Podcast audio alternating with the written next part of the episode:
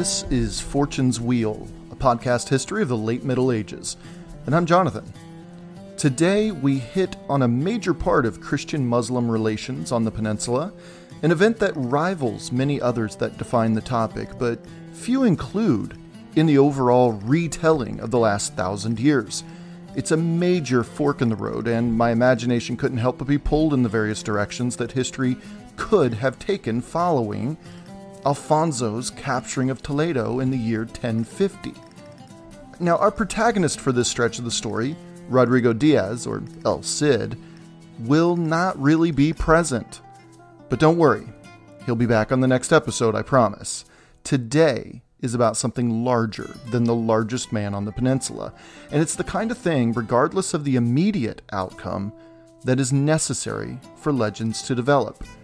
Today's episode, episode 69, is entitled El Cid Part 3 The Battle of Sagrajas.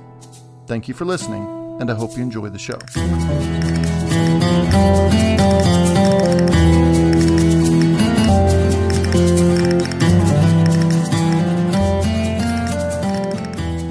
As we heard in the last episode, and I think it bears repeating here to start this one off on the right footing, Richard Fletcher wrote in his book The Quest for El Cid, quote, The fall of Toledo sharpened the focus of discontent. Now, from the parias, or protection money, paid to Alfonso VI to the terrible taxes imposed on the people of the taifas in order to pay for those parias, well, Muslims around the peninsula had just about had it. And again, as we know, Al Mutamid, the Emir of Seville, had already reached out to that growing band of Berbers across the strait a couple of times before already for a little assistance in dealing with their encroaching and increasingly oppressive Christian neighbors to the north. Eventually, with the steam rising in the kettle that was Iberia, well, the steam has to go somewhere. In 1086 to 1087, just as things are heating up in Toledo under Sisnando Davides and his bull-headed new bishop, Yusuf ibn Tashfin and his entourage of Berber zealots sailed across the Strait of Gibraltar and landed somewhere in the Taifa of Algeciras before moving on to Seville. Now, there, Tashfin would meet with the lords of nobility of various taifas, including Seville, Granada, Malaga, Algeciras, and Badajoz, among others. This was more or less a secretive meeting, but come on, you can't land an invasionary force and not expect to draw a little attention. Though this isn't the first time on Iberian soil, this could be said to be Tashfin's first major step onto the peninsula as a full Almoravid presence, a presence that would see, spoiler alert, many more decades there. Though at the time, as Fletcher suggests, this wasn't Tashfin's ultimate goal in 1086, that is, taking over Al Andalus and bending it to his Almoravid will.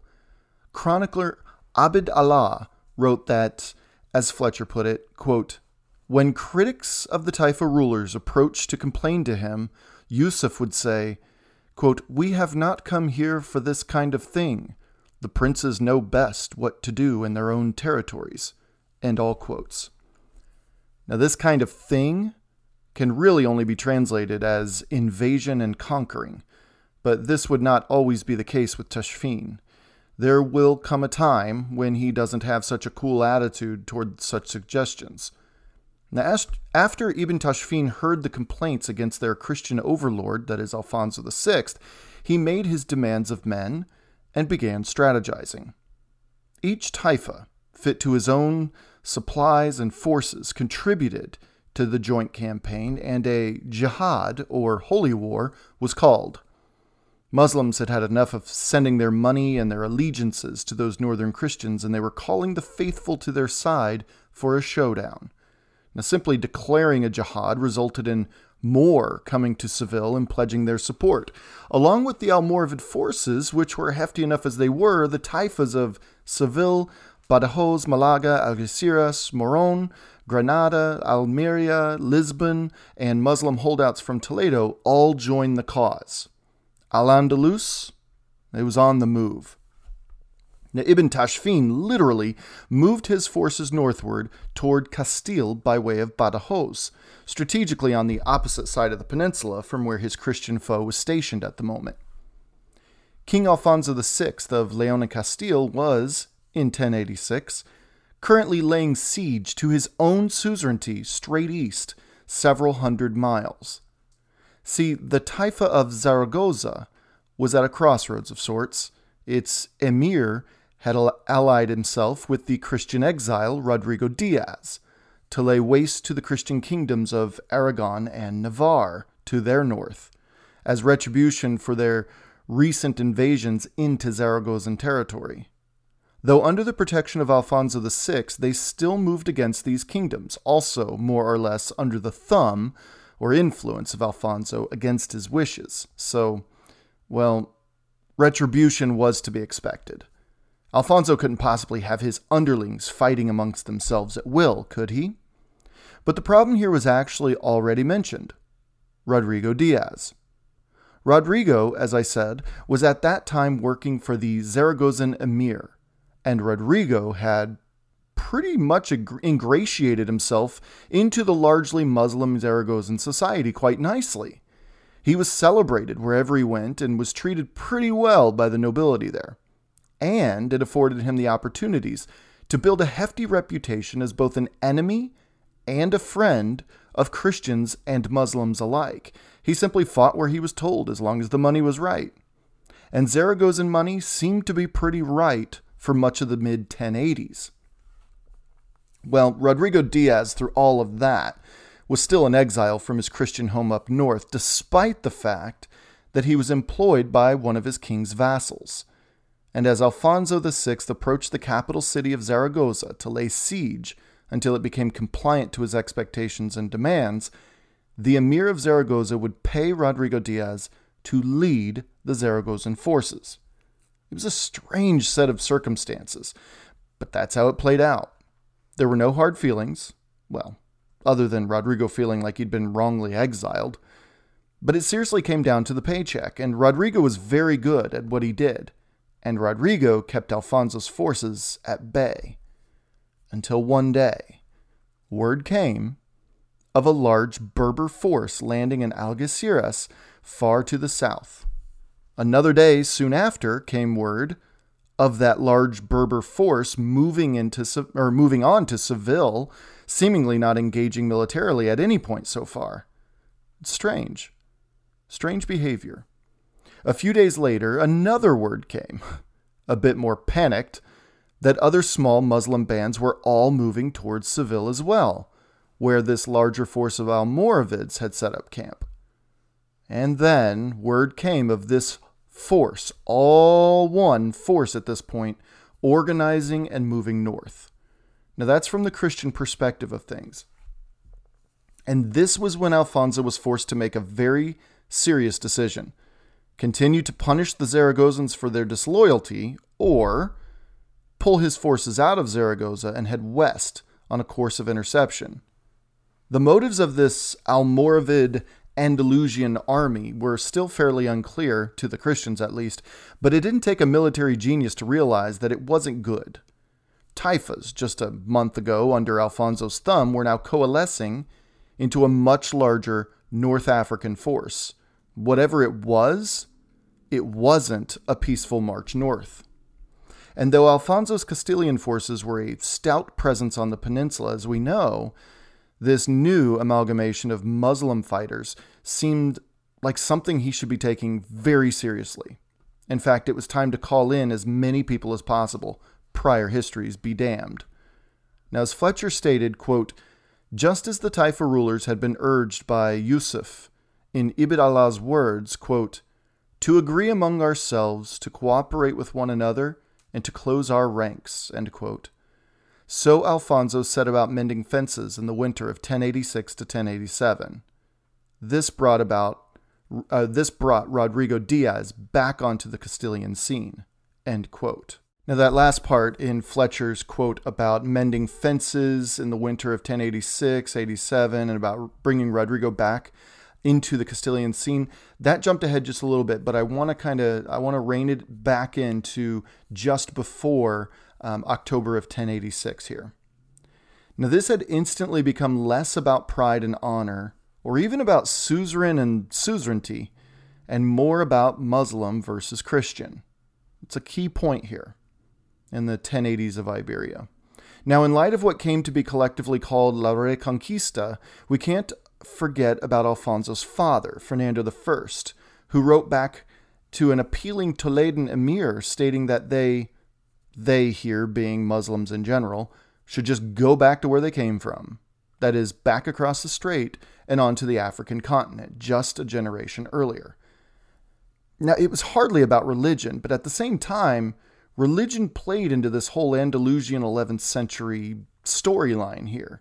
It's a weird relationship, but but here in in the 1080s, it very much became about religion.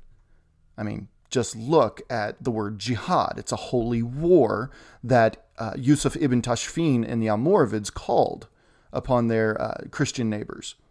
Now, in Al Andalus, there was for a long time a sense of superiority over their desert dwelling Berber ideological brethren. And to the Christians in the north, well, there was always a little enmity toward them as well. They were seen as barbarians in, in a sense.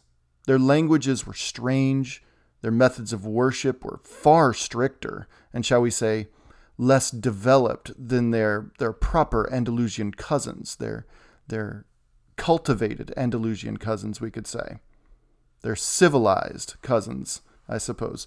Yusuf ibn Tashfin and his Berber Muslims came from beyond the pale of civilization, from, in Moroccan terms, the Bled es Siba, that is, the lawless land beyond the Atlas. So why trust them? Why appeal to them and invite them over? Again, the Andalusians were in a real bind. Iberia had become a crucible for Islam, forced by its own governance over the preceding 80 years and the emergence of a vengeful Christian presence in the north. In the end, Fletcher writes, quote, Final negotiations were opened with the Almoravid leadership in the winter of 1085 to 1086. Now, by October 1086, both the Almoravids and the Christians were on the move. The Almoravids pushing through friendly Badajoz, trying to get as far north as they can, before heading into Christian Toledo, and Alfonso VI abandoning his siege at Zaragoza, consolidating his power while on the move to his west. See, a battle it was inevitable at this point. There would be no negotiations. Blood would be spilled. The questions were only where and when. The battle that ensued is historically known by two names the Battle of Sagrajas, which is the Christian name of the place where they met, and the other name is the Battle of Zalaca, which is the place name according to Muslim sources. Similar enough, Sagrajas and Zalaca, so let's not quibble, but I'll be calling it Sagrajas for clarity's sake. Now, we know already that Yusuf ibn Tashfin had brought over his own force and folded smaller Taifa forces into it, creating a, a pretty stout army with which to contend. But taking a look at Alfonso VI's forces, he pulled all of his soldiers away from Zaragoza and called all his remaining knights and countrymen to his side on his way through Toledo to meet the North Africans near Badajoz. Now, during this time, as we know, he was sending letters out appealing for assistance as well, and one of these were to King Sancho of neighboring Aragon, who sent a solid army of reinforcements to Alfonso's side. So, the following information about the battle itself didn't come from the books I've been researching. In fact, here are some quotes from the couple books I've been using to give you an idea of how little, in book form anyway, I've been able to find. Oh, and before we do that, spoiler alert Alfonso VI quite literally gets his ass handed to him at Sagrajas. Okay. In the book Kingdoms of Faith A New History of Islamic Spain by uh, Brian Catlos, it says the following about the Battle of Sagrajas Quote, Having received word that an invasion force from, mu- from Muslim North Africa had landed in Al Andalus, Alfonso broke off and hurried south to suffer a near fatal defeat at the hands of the Almoravids at the Battle of quote. Okay, not much, right? And in the book The Quest for El Cid by Richard Fletcher, it states, quote, It was while he was supervising the siege operations at Zaragoza that disturbing news was brought to Alfonso. An enormous army from North Africa had landed in southern Spain. The invaders were heading northwards, apparently intent on the reconquest of Toledo. They had to be headed off. The king mustered his forces and moved southwestwards. The armies met at Sagrajas, or Zalaca, near Badajoz, on the 23rd of October, 1086. There, Alfonso VI, the conqueror of Toledo, was resoundingly defeated. Okay, a little bit more, but still, just an overview of what we've already talked about on this episode. And as for the ornament of the world by Maria Rosa Menocal, the Battle of Sagrajas isn't even mentioned. So the best sources I could find are from a couple really great creators on YouTube. So that's where I'm pulling the following information about the battle. But I encourage you all, just to give credit where it's due, I encourage you all to check out these channels, which are the Real Crusades and Flashpoint History. Some pretty great channels there. So here we are. The date is October 23rd, 1086, which was a Saturday. Instead of grilling out some burgers and hot dogs on a tailgate with friends before heading into the stadium for some Saturday afternoon college football games, now these two forces met just northwest of the city of Badajoz, near the modern border between Spain and Portugal. Alfonso brought to bear around 2,500 soldiers, consisting of around 750 heavy cavalry, 750 light cavalry, and the rest ground troops, about a thousand of them. But for every one Christian soldier in Alfonso's lines, Ibn Tashfin brought three of his own. Each army faced each other, the Guadiana River the only thing separating them. Now, smartly, Ibn Tashfin put the Taifa soldiers up front in the vanguard. I mean, it was their fight, not his, right? And he kept his own Almoravids back with him. Alfonso similarly put his Aragonese cavalry, a mixture of both light and heavy, mind you, in his vanguard, and lined up his Castilian cavalry, again a mixture of heavy and light cavalry, right behind them. So each side had two lines, and the the Taifas were in the front of one and the Aragonese were in the front of the other. Alfonso's infantry stood far back near their camp, maybe a little overconfidently, I suppose while Ibn Tashfin's Berber forces all stood back as well, behind a shallow ditch. Now, at first, Alfonso's Aragonese cavalry decimated the Taifa forces, sending all but the Seville army running away. The Sevillans stayed only because their own emir was there to keep order, but the cowardly retreat of the other Andalusians would actually serve as a boon to Ibn Tashfin's overall plan. You'll see that in a moment. Sweeping in from behind were Alfonso's Castilian cavalry, but I doubt that was the actual plan. See, when the Taifa forces ran away, the Aragonese vanguard abandoned the battlefield altogether and gave chase. Well, this caused Alfonso to send in his own cavalry, that second line, to fill the gap that was left.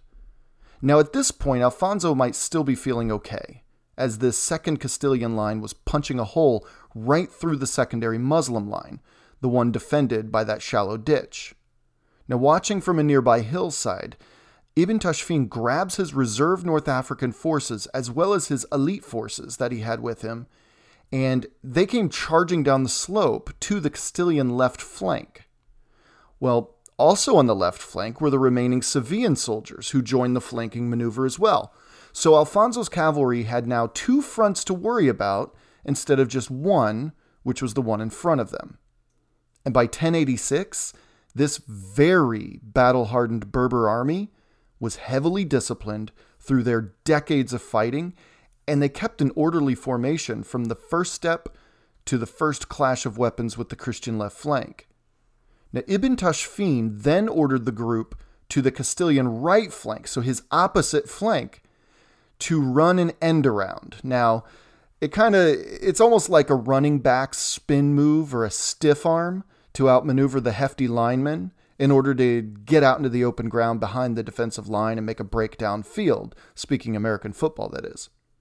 Now, Ibn Tashfin's orders, this small force on the Christian right flank opposite him, was to storm the Castilian camp, and it worked like a charm.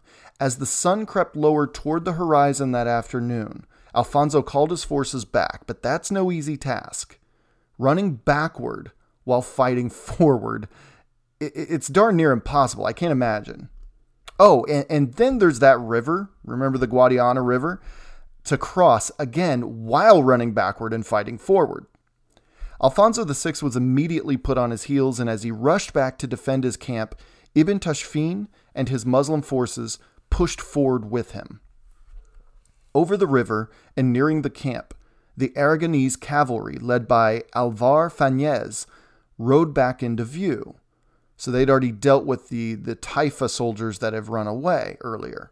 Well, they're riding back into view and now seeing the bloodbath on the battlefield, but see, they're only seeing it from the point of view behind the Muslim forces at this point, because the Muslim forces had already pushed Alfonso's forces back to the camp. See, seeing that bloodbath from behind the Muslim forces, Alvar Fanez, he assumed the worst and he fled the battlefield altogether, like for good. Now, noticing the Aragonese fleeing, this cavalry that could have given the Christians a good bump of support, especially if they were able to come in from a flank or from behind the Muslim forces, therefore, thereby pinching uh, Ibn Tashfin's forces. Well, he's noticing them fleeing. Ibn Tashfin knew that this was the time to strike the hardest. He ordered his forces to work in unison, very similarly to how, going back to American football, how offensive linemen work to create openings in the defensive line. Each group along the Muslim offensive line began pushing outward. And by outward, I mean that if you if you were left of center, then you pushed forward and out left. And if you were right of center, then you pushed forward and out right. And if you were in the center, then you just push straight ahead. This will loosen the connections between parts of the defensive line and allow for your running back to charge through the line, ideally untouched. In Ibn Tashfin's case, this created two major openings in the defensive line, one on each side of the force uh, right dead of center. Ibn Tashfin ordered his elite force, called the Black Guard, into each opening, each of the two openings, crashing into the infantry station back uh, behind them at the camp still. So at this point, the jig was up. Yusuf ibn Tashfin reacted to an unexpected and ever changing battlefield, as only a seasoned veteran of conquest could. Unlike his opponent, who had merely led raids and any conquest he'd come across was really a blip on the Almoravid radar at this point. What was happening in Iberia was simply nothing compared to the warfare and conquest that occurred in North and West Africa during the 11th century. Looking at it from a thousand years, Ibn Tashfin's victory was almost a foregone conclusion. If I were a betting man, which I'm not, but if I were, then I'd stake everything I had on the Almoravids in this battle.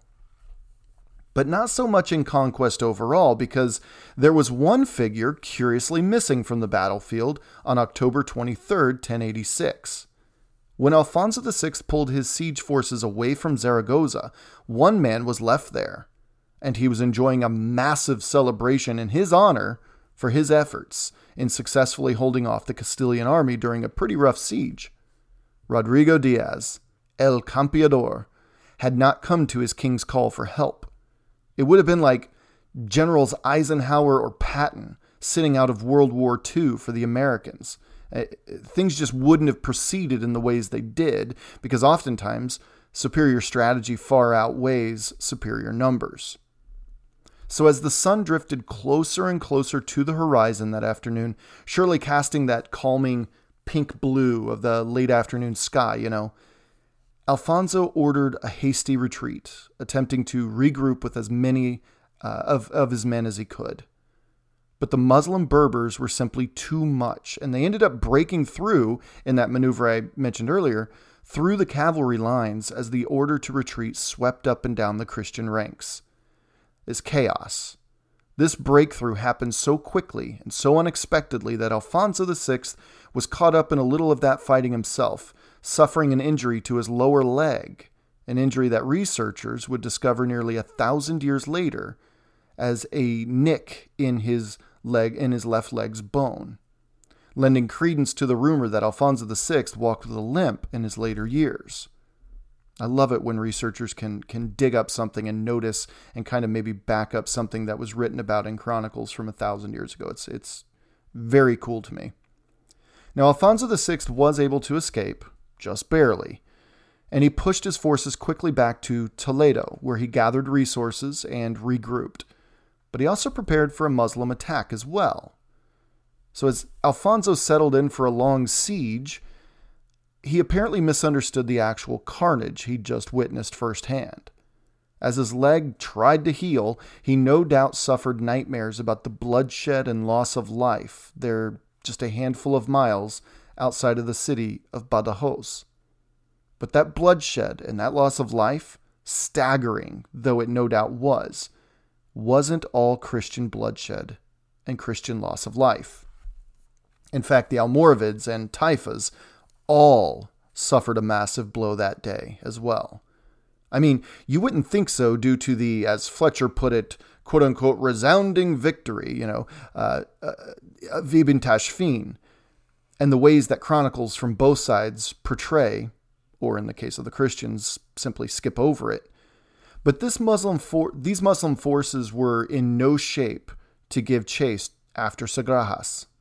And I guess it makes sense that Christian sources would just, you know, slip right past this battle, but because it, it it was a severe blow, really, to the resurgence of Christian power in Iberia's 11th century. No need to dwell on the bad stuff, right? But as for Muslim sources, they reveled in the brutality and the glory at the Battle of Sagrajas, or Zalaka to them. Accounts offer details such as Tashfin ordering all Christian dead to have their heads chopped off completely, loaded up into carts, and sent to all Taifa courts in Al Andalus, celebrating their victory. Another detail is the nickname Muslim chroniclers gave to this to, to history, and this is where the battle's name itself comes from. Now I mentioned it was a place earlier, and that was a slip up. See, there wasn't an actual place outside of Badajoz called Sagrajas or even Zalaka. No, in fact, Sagrajas is the anglicized version of that word we mentioned earlier, Zalaka. And Zalaka comes from the Muslim word for the battle itself, which is which they call Ma'rakat az Zalaka. Zalaka meaning slippery ground. Slippery ground? Yeah. Muslims report that the ground was so soaked with blood, Christian and Muslim blood alike, that soldiers on both sides were slipping and falling as they fought. You know, as if they were fighting in the middle of a hurricane. It's hard to imagine such brutality even exists, but unfortunately it does. And I have an admission to make actually. I I lied. Earlier, I said that Richard Fletcher's book, The Quest for El Cid, just mentioned the battle once, really, but the brevity of the mention was the point to make there, or the lack of mention, I should say. He does circle back to it when he writes the following a few pages later. He says, quote, Sagrajas, one might say, was Alfonso VI's Manzikert, end quote. Now, we'll discuss Manzikert in due time, I promise, but suffice it to say that Manzikert did to the Byzantine emperor in 1071 what Sagrajas did to Alfonso VI in 1086. It wasn't a good look for either battle, or after either battle for the Christians, and it resulted in a massive blow to Christianity's hold on both Iberia and Anatolian highlands way out east by surprisingly adept Muslim forces on both sides. Okay, so Fletcher continues, quote, "The significance of events which historians call decisive is rarely perceived at all quickly by contemporaries. Yusuf's intervention and the Battle of Sagrajas in 1086 form a case in point. The lengthening of Yusuf's shadow over Al Andalus was to be a gradual affair, not a sudden one. As for Alfonso VI, the defeat was humiliating, but it did not bring him to his knees. It invited a riposte. It highlighted the vulnerability of Toledo. Just as the Taifa rulers had been charged, or excuse me, just as the Taifa rulers had been urged by Yusuf in Abd Allah's words, quote, to agree among ourselves to cooperate with one another and to close our ranks, end quote. so Alfonso set about mending fences in the winter of 1086 to 87. This brought Rodrigo Diaz back into the Castilian scene. End Fletcher's quote. And that's where we'll leave it for this episode. Alfonso VI was dealt a devastating blow, both to his numerical forces as well as to his reputation. Simultaneously, just the opposite happened to his opponent, Yusuf ibn Tashfin. Though Ibn Tashfin was forced to retreat back to North Africa afterwards and regroup himself, again, he took heavy losses as well. His legend began to grow among Muslims across the Islamic world. Word got out of Sagrajas, just like it did about Manzikert. Both Alfonso VI and Yusuf ibn Tashfin weren't finished with each other yet and Rodrigo Diaz, already by 1086 a literal living legend. Well, Rodrigo Diaz was about to make his biggest mark on Iberian history yet, if you can believe it. These are the times that create legends, and these are the legends that define their times as well.